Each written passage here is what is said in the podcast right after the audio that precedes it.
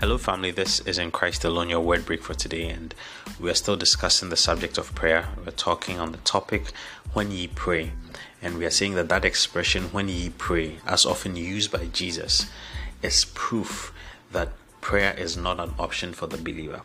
Prayer is not something that is on the side we pick up as and when we so desire. It is our lifestyle. He didn't say if you pray or should you pray. He says when you pray. In other words, you will pray, you must pray, you should pray.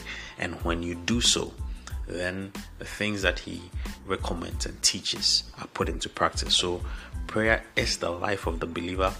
Prayer must happen. But we also found out that prayerlessness is proof of faithlessness.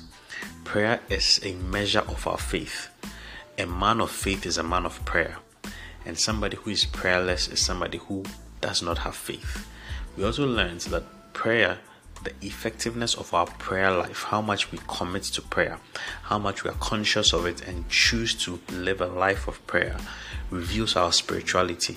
No one can say he is spiritual and does not have a serious, you know, prayer life. So the the evidence of our spirituality is also revealed in how serious we are with our own personal prayer lives.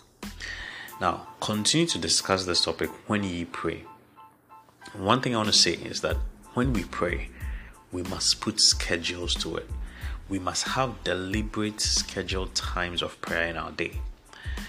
Going back to the scripture we read in, Daniel chapter 6, in verse 10, where Daniel Bible says, after the decree had been signed, he went to his to his home, he went to the upper room, he opened his windows towards Jerusalem, he knelt down, Bible says three times that day he prayed. And the Bible continues to say that as was his custom since the early days. So Daniel had this habit, had this thing on his timetable, if you like, where every day, three times, he would pray. It was his custom. He had deliberate times scheduled out when he would pray. And in, it's not just Daniel, even our Lord Jesus, God Himself, manifested as flesh, our Savior and our perfect example. The Bible says in Mark 1:35 that rising up early in the morning, a, a, great while before day, the expression used in some versions, a great while before day, he would go to a solitary place and there he would pray. So, so we see that Jesus himself gave us this, this example where a specific time in the day he would go out to pray. So it's important that believers learn to consciously and deliberately set times of prayer in our day.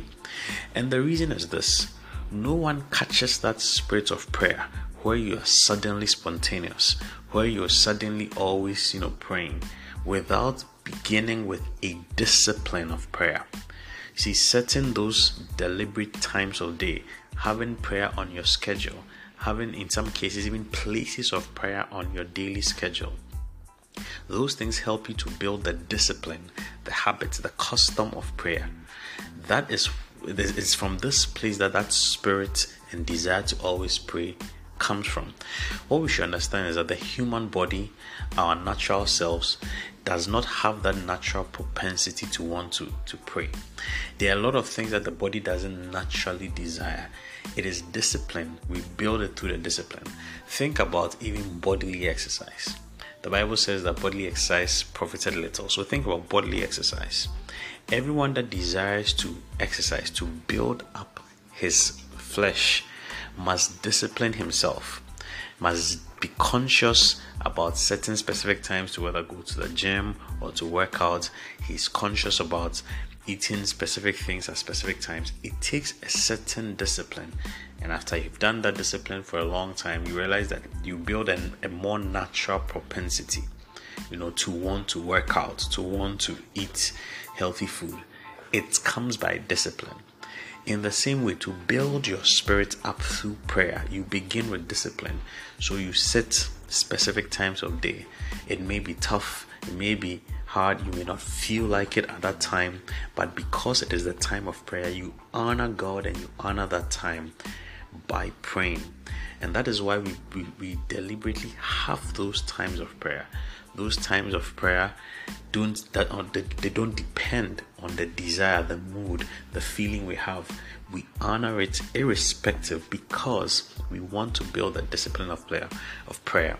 The body will reject that that decision. The body might not want to pray at that time, but the scheduling ensures that irrespective of how we feel in the flesh, we still commit to praying. And through that, we build a discipline.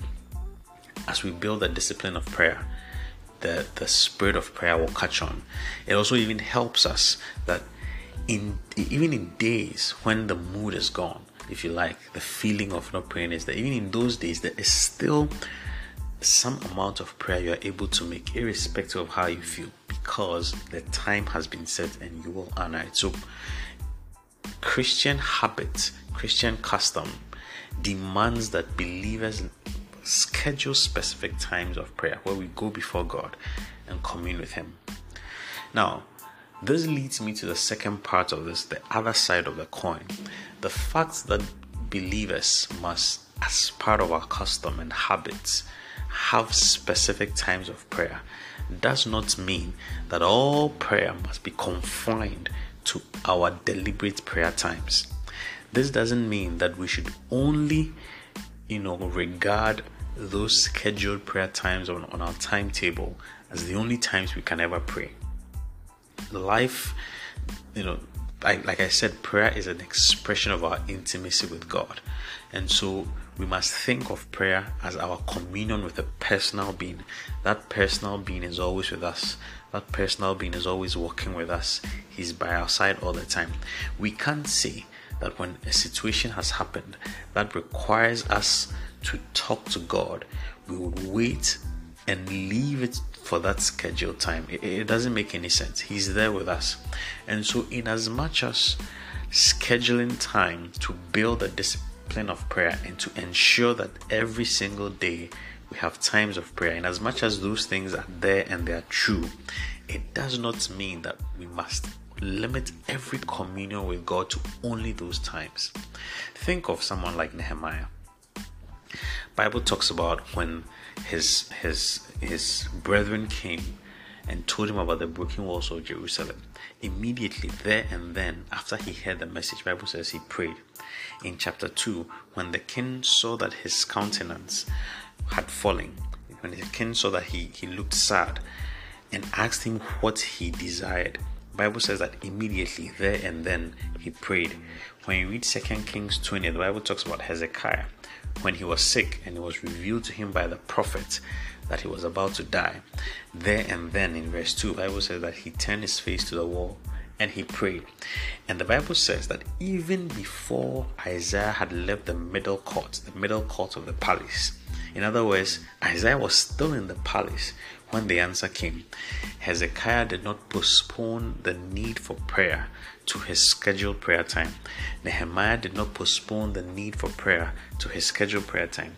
When the need of prayer arises there and then, because prayer itself is an expression of intimacy with God who is ever present, who is with us always, we must learn to also speak to Him.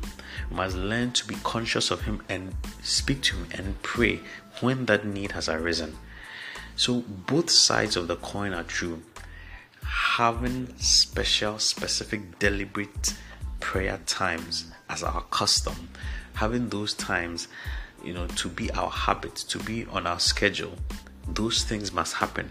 At the same time, having the consciousness that God is always with us and we are we are free, He's available to us. We are free to commune with Him every single time, not only limiting it to our scheduled prayer time. That is also true. And so when we pray, I would say we must be deliberate and have scheduled times of prayer. And when we pray, we must also be spontaneous and not limit prayer times to times on the schedule. I wish you a wonderful day. God bless you.